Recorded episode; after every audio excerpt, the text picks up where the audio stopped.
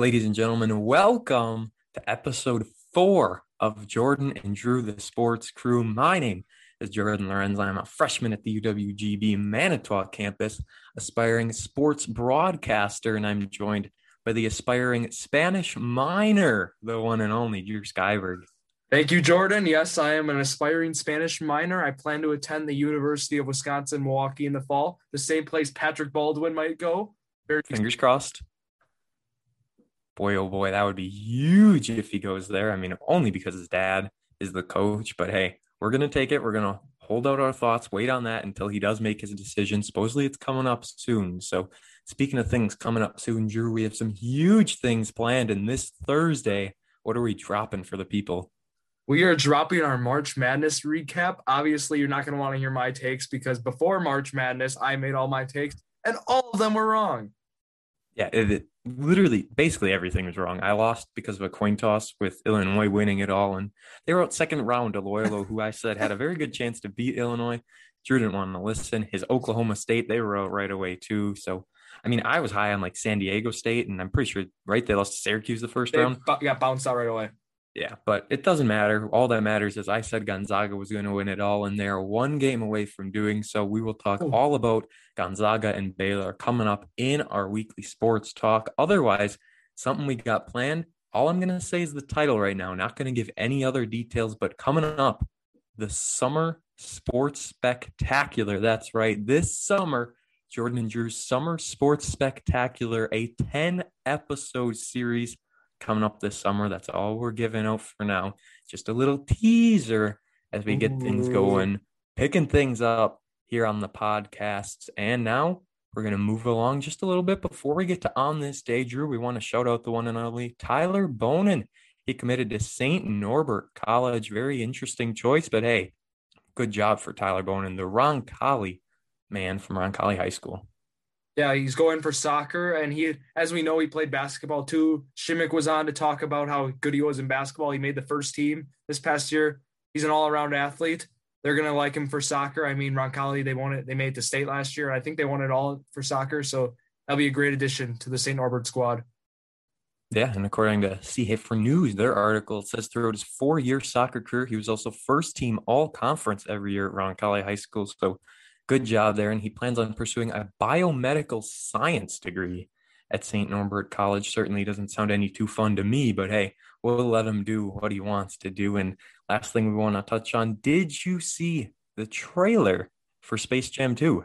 Yes, I did. I know there's mixed reviews. I feel it was a good trailer, but again, like we're not going to, they're not going to be able to be as good as the original Space Jam. So we, we all accept that. So I think how they're going because now it's kind of like more animated and it's more like it's 20 years newer, so it's gonna be 25 new years newer maybe. so it's gonna be a lot look a lot better. But I, I'm kind of looking forward to it. Yeah, I'm definitely looking forward to it, but I that trailer left a lot to be desired for me. I wasn't a huge fan of it and I went on like Twitter right away to see some people were loving it and then like as more and more people were getting through, a lot of people were hating it and saying what is this? This is garbage, but then you've got people replying like you got to remember this is a kids movie first of all.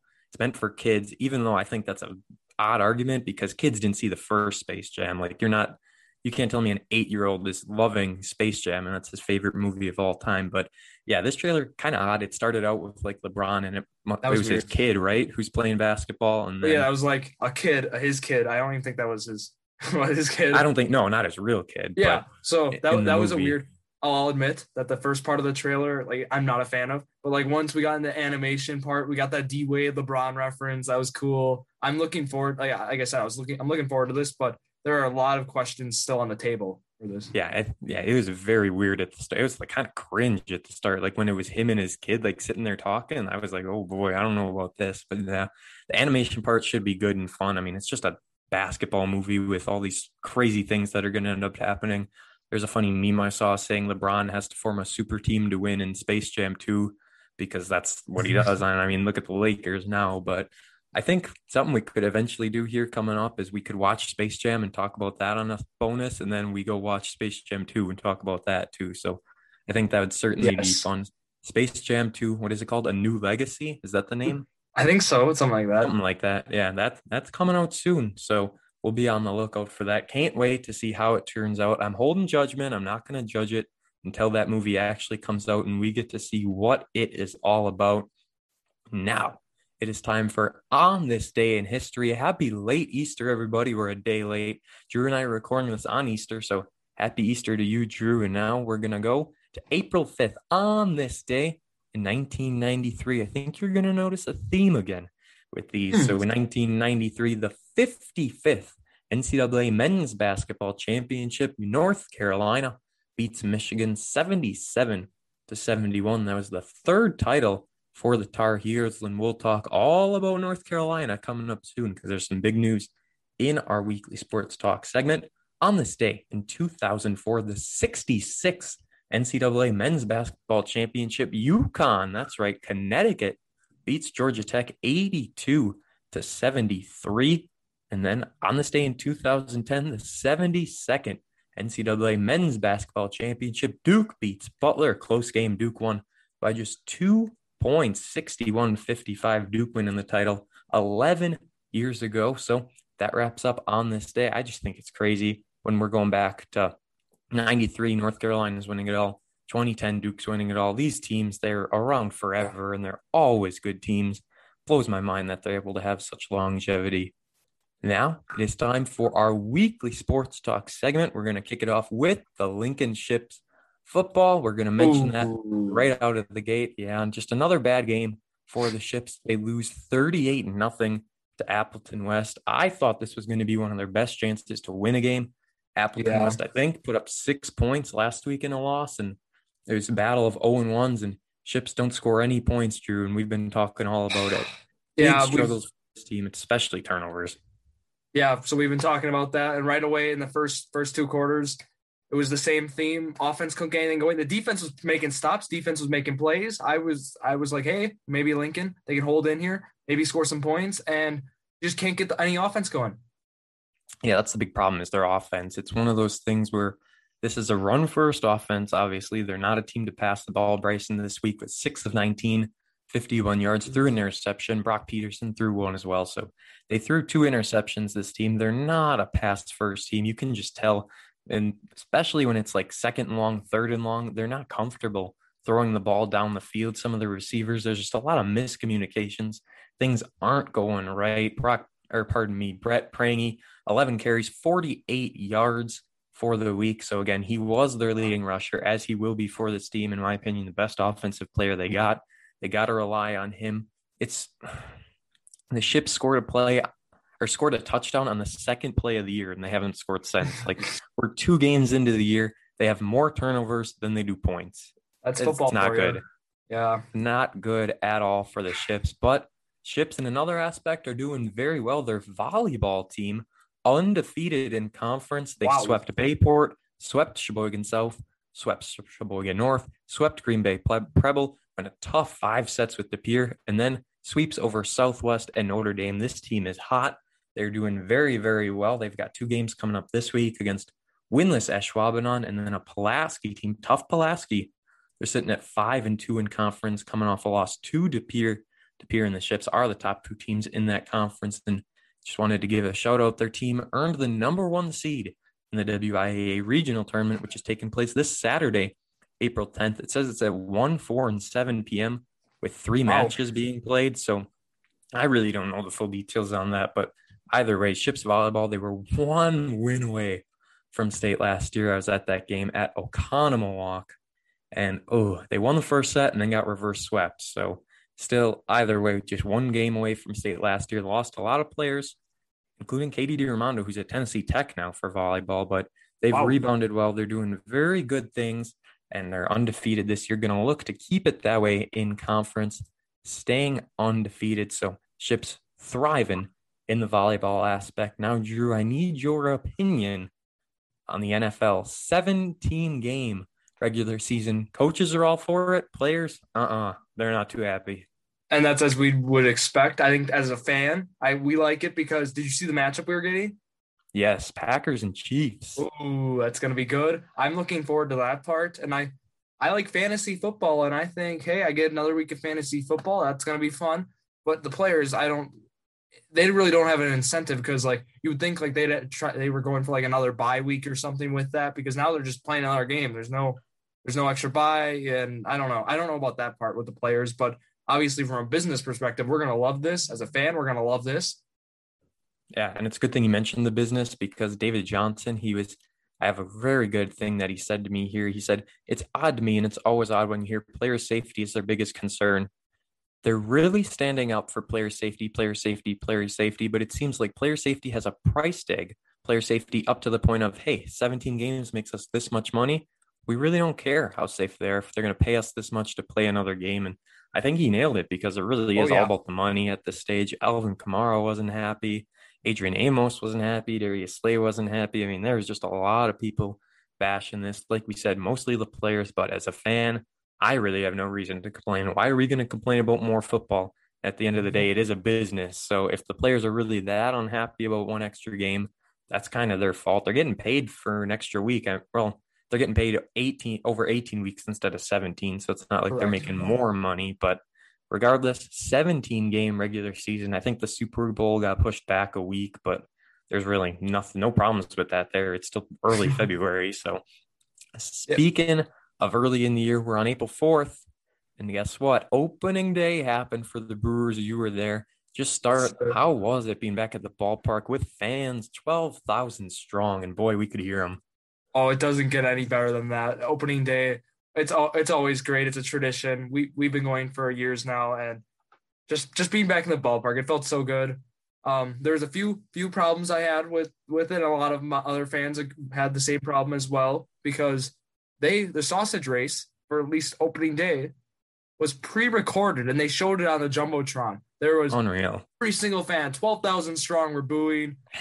Crazy. I've never never heard it that loud of like just boos since like when Manny Machado was there or like in the NLCS. But it was it was crazy. And then they got the hints because Saturday, um, Saturday's game, game two, uh, I saw on Twitter that they actually had it it in person, the sausage race. So they got the hint at least. There was a lot of scoreboard issues too. So I'm thinking like maybe the interns or something, they were showing the wrong guy up there. They had Daniel Robertson up at batting for like three batters in a row once on here. But that was great. The matchup was Woodruff versus Maeda for opening day. It was a fairly long game considering it's only 10 innings too. Oh, it was insane. You ready? Guess the time. It was like 420 something like that. Four hours, four, 20 minutes. Four hours, 14 minutes was the yeah. game time. And that is because I got it was like three hours in, and this game was it was an hour and a half long after three innings. And I was like, oh my goodness, what is going oh, on yeah. here? And then Saturday's game was only two hours and like 40 minutes. So that's baseball for Yeah, that that's a pitcher's duel though. Those we'll were exact opposite. Yeah. and, and then the, the main headline I think for the game was Shaw's big return considering the Brewer victory with the walk off. And he went two for four. He had three RBIs, and then he had that one crucial walk with the bases loaded. To yeah, I was going to bring that up. I mean, just patience from these Brewers. They did it a lot in the first oh, game, yeah. which was huge. They were watching pitches go by, making Maeda throw strikes, and he didn't throw them because he walked in two batters, didn't he? When the bases were loaded with two outs, I'm pretty sure. Yeah, that both, both pitchers. Yeah, it was a it was a game of walks for both yeah for Woodruff for Maeda. Jeffress came in and he walked a or not Jeffress um Peralta came Peralta yeah he came in and he walked a bunch which that's another thing I want to talk about because we mentioned the fifth starters it was going to be either Peralta or Lindblom and we saw both of them opening day out of the bullpens. Mm-hmm. Odd. I, I thought that was very interesting considering they were the ones that Counsell was talking about. Hey, we're gonna we're gonna use these guys as the fifth starters, and that might not be the case now. Yeah, I don't know. I mean, they've got plenty of days to rest, but let's talk about Peralta for a minute. He got himself in some danger. I think there were runners on the corners in the first inning he was in, but he struck out the side and then bases were loaded and he struck out the side. Six strikeouts. He struck out every batter he faced. Man's looking good to start out with the year. That was really nice to see him coming through at a time when we really needed him. Yeah, we just for for Peralta, it's it's been the control. It's always been a control issue, and I think if he can really just limit his walks. He's going to be super effective out of the bullpen, especially. And then another thing I want to touch on for speaking of out of people out of the bullpen, Josh Hader's 10th inning. Oh, beautiful. Insane. 100 miles an miles. hour he was throwing. We've never seen that kind of heat from him. Hader's throwing 100, and then you got Devin Williams out there as well. I mean, this team is super underrated. We talked about that in our Brewer preview video, and the how the projections have us winning the Central. And there's a reason why. I mean, when you have when you have a bullpen like that, your starting rotation's extremely underrated, which we'll get into Burnes start later. But that was incredible. Oh yeah, yeah. We'll talk a lot about that. Not a lot about the Saturday game, but we'll bring it up in a minute. But how about our ninth inning, down by three runs? Oh, Christian yeah. Yelich comes through. It's uh, it seems like he's sort of back. He's feeling a lot more comfortable, looking good, and then He looks great. Travis Shaw with a huge hit, able to get back. I know a lot of people were skeptical about Travis Shaw, but he has been delivering at the start of the year. Huge rally in the bottom of the ninth, but I'm sure some people probably turned the game off. Down three, we're four hours in already, but we came back and we tied that game. Yeah, that was great. And then just oh the the crowd erupting when we tie the game with Shaw's game tying single. That was beautiful. And then the six to five walk off victory with Cain's scamper home. He's safe. was awesome. And I want to I want to hear your opinion on the tenth inning rule. How they start in second base. I personally love it. I think oh, it's I great it. with yeah, with a runner at second base. It not only does it they say it makes the games go faster. I don't know if it really does or not quite yet because like we had a small sample size still. Yep. But other than that, I think it is awesome. You're pretty much guaranteed to score one runner every inning. So it's just at that point, it's almost a shootout with who can score the most. But when you got Hader throwing 100 miles an hour, Yeah. it's so much more pressure on the pitchers too. Knowing no outs, there's a runner starting at second base, and I think it's mostly just a lot of baseball diehards who hate it, but I think it's a great rule, and I really, really like having runners at second in extra innings. The best part of the rule, I think, is where the person who made the last out in the inning before is the runner on second. Luck. Yeah, they force it on you, and Cain made the last out. So hey, he starts at second. You got one of the best base runners in baseball on second base to start, and that was shown. He's such a smart runner, and he that that scamper home that was that Mhm. work of art. He was and he didn't push it on the first time either because I don't remember who got the hit right away in the tenth, but he stayed at third. It's not like he forced it. Yes, Yes, was- he's been doing well to start. Oh yeah, he's had a Keston good Hiura, start. though. Can we talk about Keston Hiura? He ooh, I love slumping bud. bad. Hasn't had Yeah, a hit all season.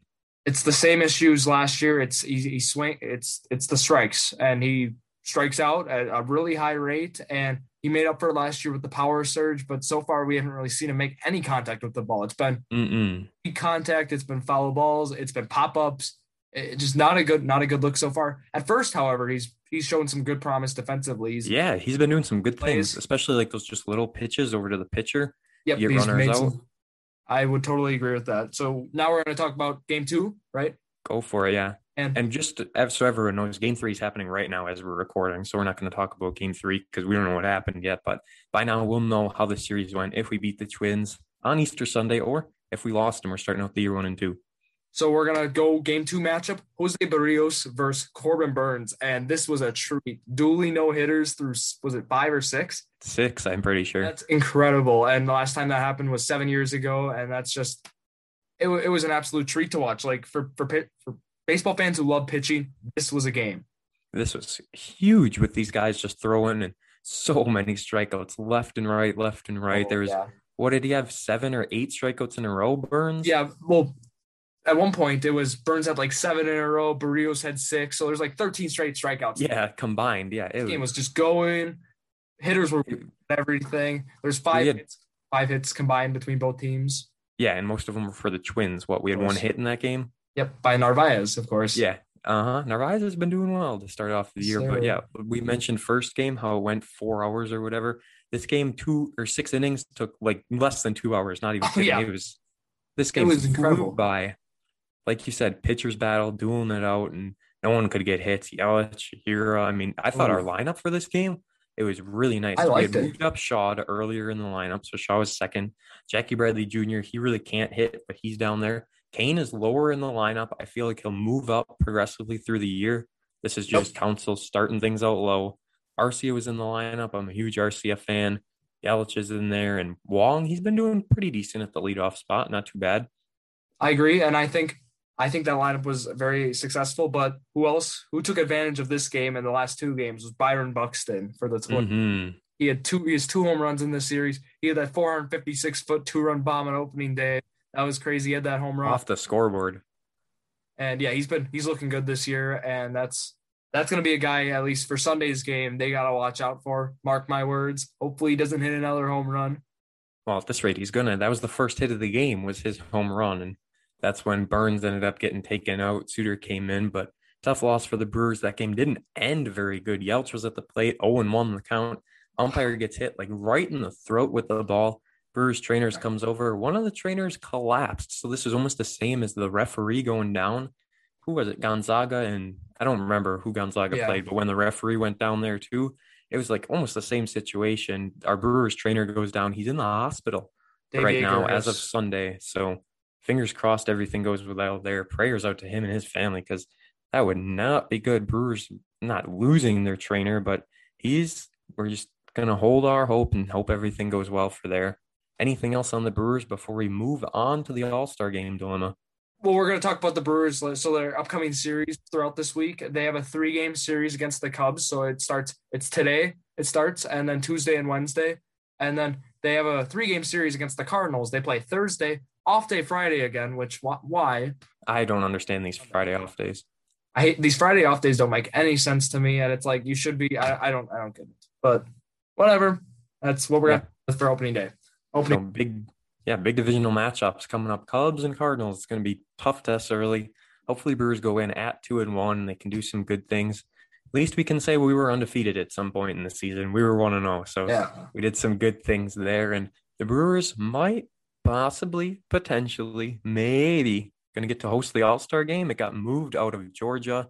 It was one of those things where Let's see. Major League Baseball will move its All Star game out of Atlanta after the state of Georgia passed voting bills that will disproportionately affect citizens of color. An action that Commissioner Rob Manfred set on Friday said is the best way to demonstrate our values as a sport. So, All Star game is moving. And what was it? The mayor of Milwaukee sent out a letter to try and get it. Yes, yeah. he, he did send out a letter. And I like the idea with how it makes sense to honor Henry Aaron's legacy. We're going to put it in Milwaukee because he played there. But then there's other arguments being made on Twitter and other social media platforms that Milwaukee has stricter voting laws as well. I'm not really sure what the specifics with it, but the argument is like if we're moving it for vote for the reason with the new voting legislation being um, made, and the argument then is why should it go to Milwaukee? So I, I, I hope it goes to Milwaukee, but I don't I don't know the likelihood of that. And I yeah, th- I'm not I'm not really sure what our voting laws are or whatever if it is stricter than Georgia or not. I just think it's one of these things. The NBA has been doing this as well. They're bringing a lot of politics and stuff into the sport, which I mean, I'm personally not a fan of. Like, just let the guys play. These are big world problems that the NBA and MLB certainly aren't going to be able to solve. But All Star Game has been moved, and nothing you can do about it now. Fingers crossed it comes to Milwaukee, but who, who really knows if that's going to happen or not? Moving on here, just something I wanted to mention real quick when it comes to the UFC. Conor McGregor Dustin Poirier, the trilogy is confirmed July 10th, UFC 264. It is taking place. I'm not a fan of this at all. I thought Dustin Poirier deserved that title shot, but they're not going that route. They're going with the trilogy first, and I hope Dustin knocks out Conor again, and he really proves how great of a guy he is. But Conor, I'm sure his old stance is going to be back. He's going to be ready, and it's one of those things where we're looking at the trilogy fight, and then you got to figure what's happening next. That lightweight division is stacked. Can't wait to see how that goes. Can't wait to see who the new champ is. Michael Chandler, only one fight in his UFC career. It was just right out of the gate. He finished the job and now he's getting a title shot. And we'll see if he can become the new champ at 155. Drew, I wanted to read you some of these tweets from Jon Jones because there is drama in the heavyweight division. Francis Ngannou is the new king. Jon Jones moving up from light heavyweight to heavyweight. And March 31st, he tweeted like literally all day long everything about his life. None of it was it was all entertaining, but it was all stupid. So this is the first thing. He said, I had a brief phone meeting with UFC lawyers a few days ago. As of right now, I expressed to him that anywhere around 8 to 10 million would be way too low for a fight of this magnitude. So Jon Jones is not accepting the fight unless it's more than 10 million dollars. Can you tell me you would fight Francis Ngannou for 10 million dollars? I would fight anyone for 10 million dollars. like Jon Jones is so full of it. He's oh in his God. own head. And he's just, he said, one thing I'm sure of I've never had more people excited to see a fight than they are now. I literally can't walk to my mailbox without someone asking me about this fight. Like, he's tweeting the dumbest things all over about this. And then he says, I believe I was grossly underpaid throughout my entire 20s. It, he went on and on and on and on. I feel like this fight is monumental. Matchups like this don't come very often in a lifetime. Me stopping Francis in my first fight up at heavyweight would be nothing short of extraordinary. Ali versus Foreman, hosted by the UFC. Then he said every combat sports fan would buy this pay per view. He just would not stop on March 31st. I don't want this fight to happen. I want Derrick Lewis and Francis Ngannou, but Jon Jones and Dana White had a meeting. So I'm assuming that this fight has finally been confirmed. I have yeah. no idea how much money he's going to make, but I hope it's worth it because I really want to see Francis Ngannou just knock him out in a round. It's the only way I have a happy ending out of this entire thing. Moving on to some college bat. Well, actually, let's start with NBA. There was a big Buck signing yes, that sir. just happened. We right before we started. Jrue Holiday, four years, 160 million. You said he went off on Saturday in that game. So tell everybody how big of a pickup this is for the Bucks to keep him for four more years. So we've seen already with Jrue Holiday because Giannis was out last night, and Jrue Holiday, what he does, he steps in there, 33 points, eight rebounds, and he just had a great game statistically and just watching the game. Like he, his impact defensively is unmatched for a guard, and his impact on the Bucks, he fits the system so well. Like we, we've talked about, he does everything Eric Bledsoe does, but five times better, everything. And it's like having that like why wouldn't you want that? And obviously Jon horst he saw he sees that too. And after last night he was probably like we need this guy in milwaukee for a long time. So he's like four more years. And then i Jrue holiday must be on board because who wouldn't want to play with Giannis and middleton? I mean that's a trio right there.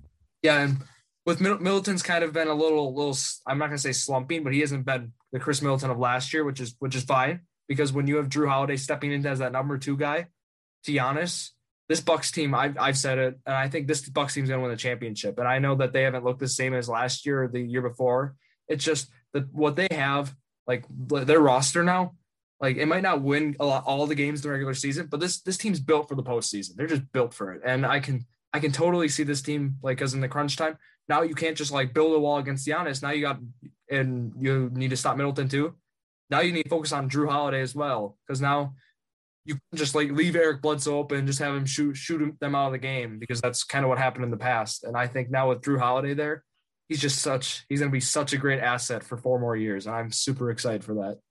160 million seems like a lot, but with the way these contracts have been flying out lately, it's kind of a bargain. Dare I say, Bucks? I just looked it up. This is probably my first time looking at the NBA standings in a long time. They're third in the Eastern Conference, sitting at 32 and 17. Sixers and Nets are tied, huh? For first, 34 and yep. 15 each. That Nets is a super team.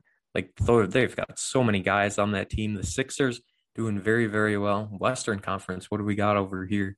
Jazz are first. Who do they even have? Rudy Gobert? Yeah, the Jazz Mitch they have Mitchell Gobert. They're they've looked great this year. They've had gone on two nine game winning streaks.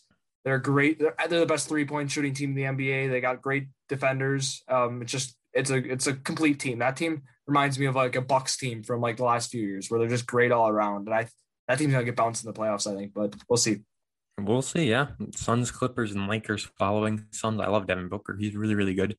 Suns 34 and 14, Clippers 32 and 18, and then Lakers 31 and 18. But it's close. Nuggets 30 and 18, Trailblazers 30 and 19. So things are very, very close in that Western Conference. Moving now down back to college basketball. We got a big thing to discuss coming up. But first, the one and only Roy Williams has retired North Carolina. Down season for them. They were the nine seed, right? Wisconsin yep, was nine seed. And they ended up losing right away to Wisconsin. Got blown out, actually. It wasn't even close, but Roy Williams can't say enough good things about him. He won the title back in 2017 with UNC. And if you aren't aware, he coached at Kansas before he went to North Carolina. He had a .805 win record at Kansas, wow. 0.7, at North Carolina. So 0.774 overall. This man basically has done it all. Well deserved retirement. I'm sure financially wise, he is set and he's got nothing yeah. to worry about.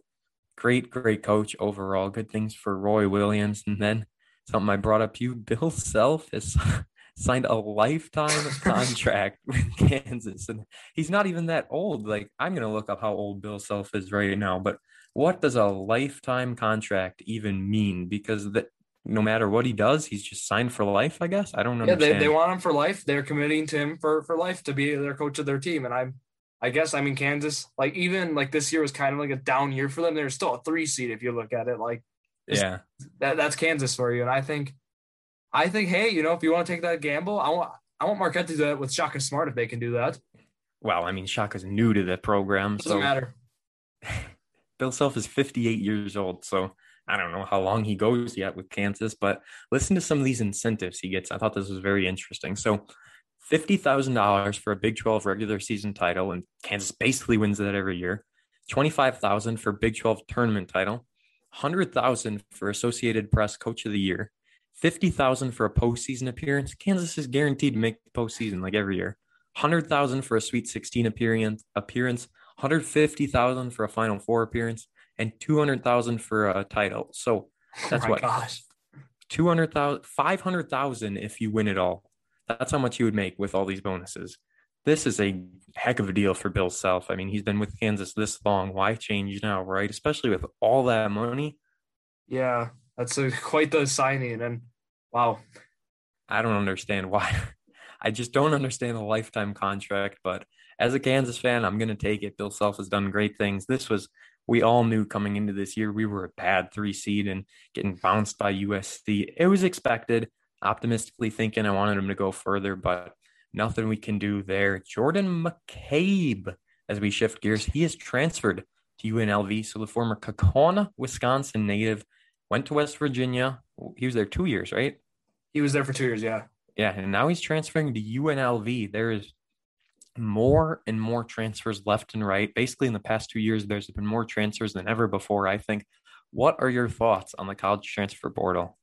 So I, I myself, I, I kind of view it as like free agency, and I think Yep. that's kind of cool. But um, I don't, I don't, not really a fan of how um it's done recently because now you can just like if you're in a situation you don't like, you can just quit on them, and that seems like Mhm. doing. They're just quitting on the team, and I think some players view like some other players view it as that as well. And I'm not a fan of that aspect, but hey, if you if you want a better opportunity to play, I mean, like Symir Torrence, he transferred to Syracuse. He's going to get a lot more minutes there than he did at Marquette this past year. And I think that's that's good, and I think he he's using the transfer portal right. But if you're you're already getting great minutes and stuff, and you just quit on the team, like Mac McClung at Georgetown, he was getting these great Oh, he was playing great and he just quit on the team and he transferred to Texas Tech. And I don't I don't like when players do that. They just quit on he just quit on Patrick Ewing and I don't I think that's not not cool. But yeah. I think some people don't think it's quitting, but like that's a selfish way to look at it. Like the situation you just mentioned, like top player for sure, just decides to transfer. It's like uh, that's not really how this works. Like that's like having a job and then quitting on it basically and going somewhere else to work. Like it's the same sort of thing. Like if I went from one bank and I quit and I went to another bank, like it's almost the same way to put it basically. But I don't think it's there's so many transfers lately. They're happening left and right. I mentioned last week Amari Davis going from UWGB to Missouri, and he was a star player on UWGB. I don't know what was wrong if he wanted like more acknowledgement from people or something at a bigger school, but yeah, I'm thinking I'm thinking for him because now he's going to a bigger conference. I think maybe to get some recognition, maybe for NBA, but like in that aspect. But like some like with Mac McClung, he was already playing in the Big East. He was playing in a big conference, and now he just yeah, it's like, what's the point? And Yeah. it, you know, all of these players are thinking basketball first and not school and stuff, education wise. That's why I think it's also kind of stuck. Like when you commit somewhere, you should be committed for all your four years. That way, your education set, you get to play for the school on a full ride scholarship. Most, let's be honest, most of these players who are transferring have full rides and they're all set. oh So like when these guys are transferring, it's basically like they're being selfish. They're going from one team to another for no reason, basically, other than moving because they aren't happy with their minutes. And it's like, dude, you're in college. Like, come on. I mean, I have no reason to judge because it's not like I'm ever going to be a college basketball player, but still, I'm not a fan of the transfer portal. Sometimes, sure, I think it's fine, but most of the Yeah. time, I just not really a big fan of it. So, rounding things off this week, lengthy weekly sports talk segment, but whew, we're ending it on a high note. This coming, what is it, 8 10, 8 20 or something like that tonight? It is the championship game. Can we talk about real quick why are the final four games? We're They talking about the top winners. I know we will in a second, but why do they start at such odd times? It started at like 414 and then like 834 or something. Like wh- who's I'm picking not these sure. times? I never understood why they do that. Like just started at 430. At, that bothered me. I don't know why they do that, but that's we're gonna mention them real quick. Baylor and Houston, really not much to say here. That was a blowout for Baylor. They were up 25 at the half. Houston yeah. put up their least amount of points all season at the half and allowed the most points. So it's a team that prides themselves on their defense, but they could not stop Baylor. No, that game was over before it started. Jared Butler went off. Three threes are flying for Baylor, and yep, now Baylor's gonna see Gonzaga in the championship game. Yeah, I got a lot of notes coming up for that, but first we wow. have to talk about Gonzaga and UCLA. One that of was, the best games, not only of the year, but of in recent memory.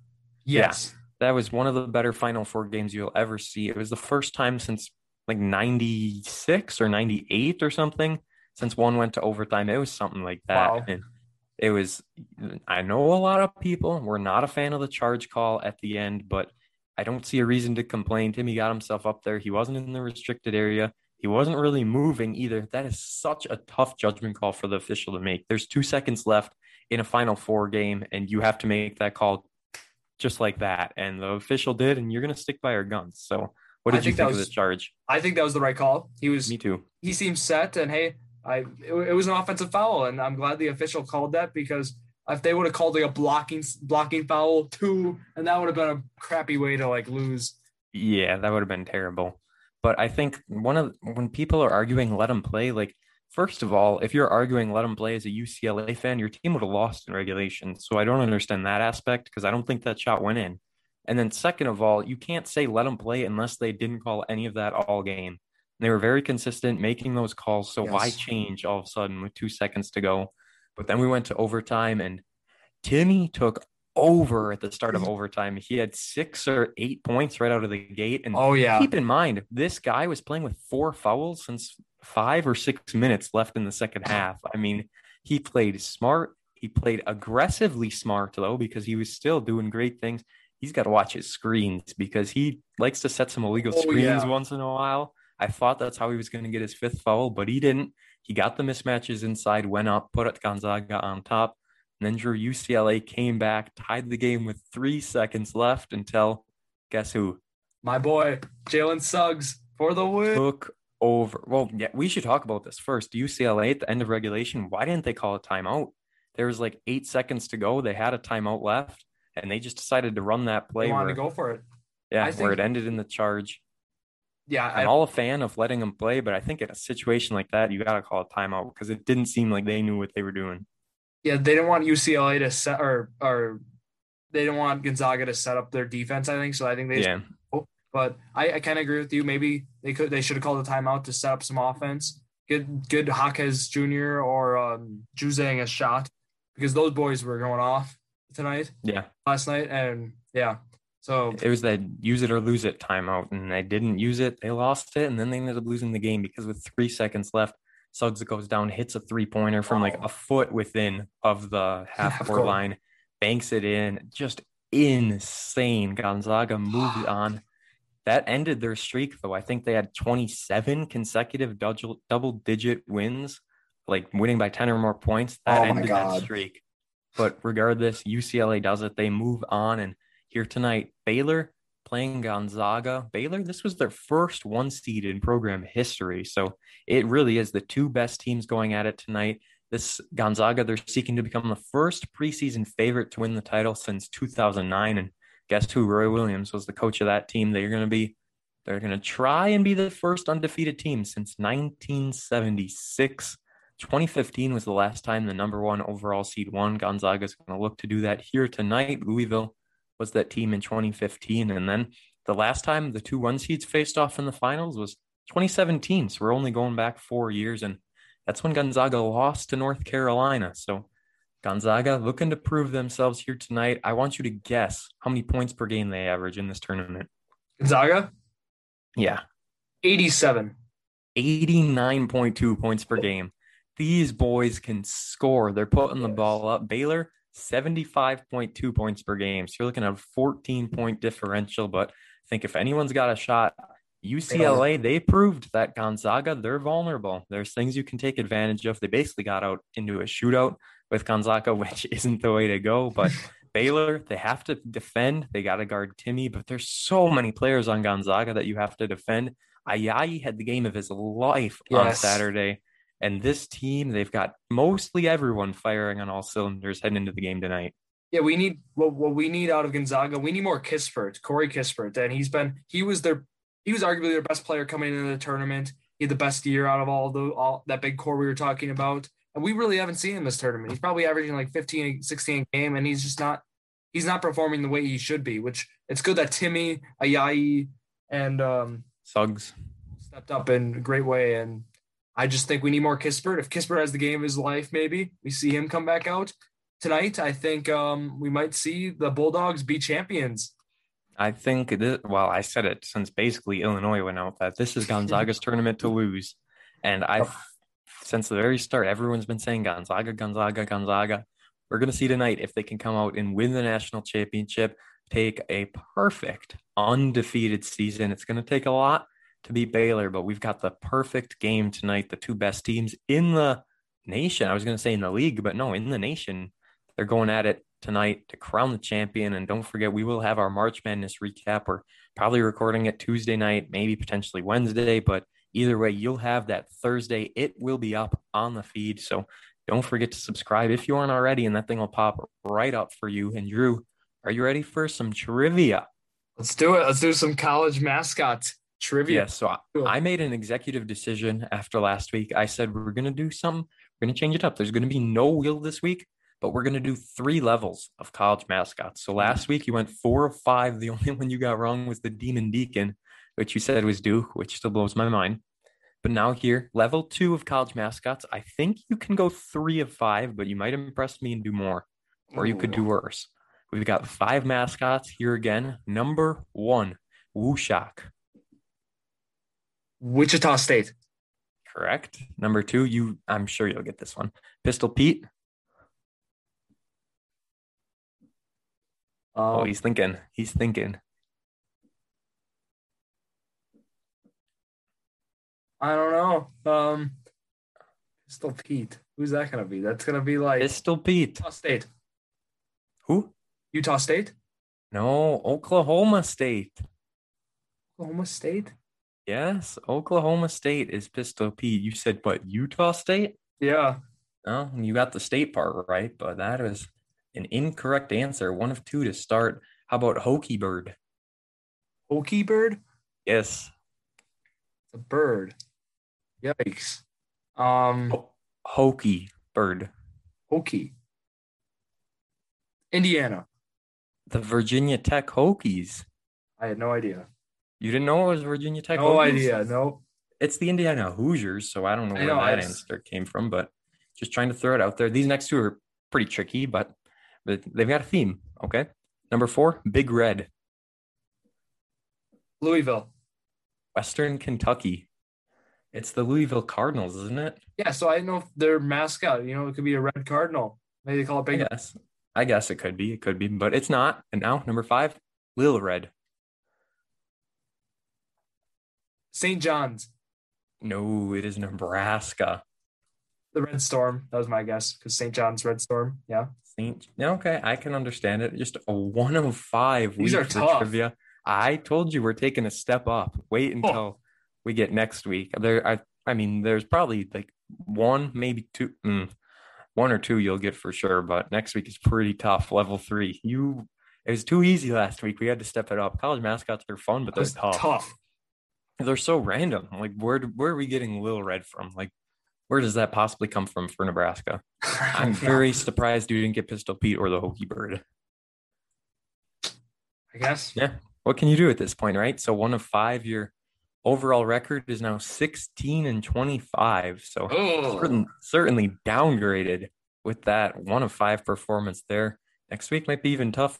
Maybe 0 5 going to bring it down. I don't know we're going to have to see. But regardless, that wraps up this week, episode four of the podcast. Again, coming up, Summer Sports Spectacular 10 episode series that we will be dropping coming this summer. Just a little bonus. We're still going to have our normal episodes. So don't you worry. Every Monday morning, 8 o'clock drop.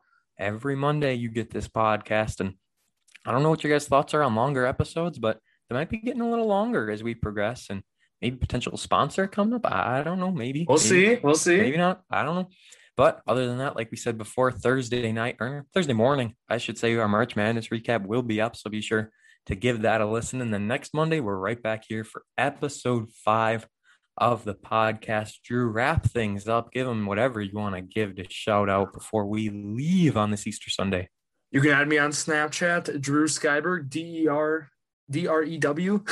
Mm, can't even spell your own name. B E R G. Yeah, I can't spell my own name. That's okay. That is that. And my Twitter, Jordan Law underscore PXP. Again, I can spell my name. It's J O R D O N. I spell with an A. Yeah, you can spell it with an A. J O R D A N is how you spell Jordan Lorenz.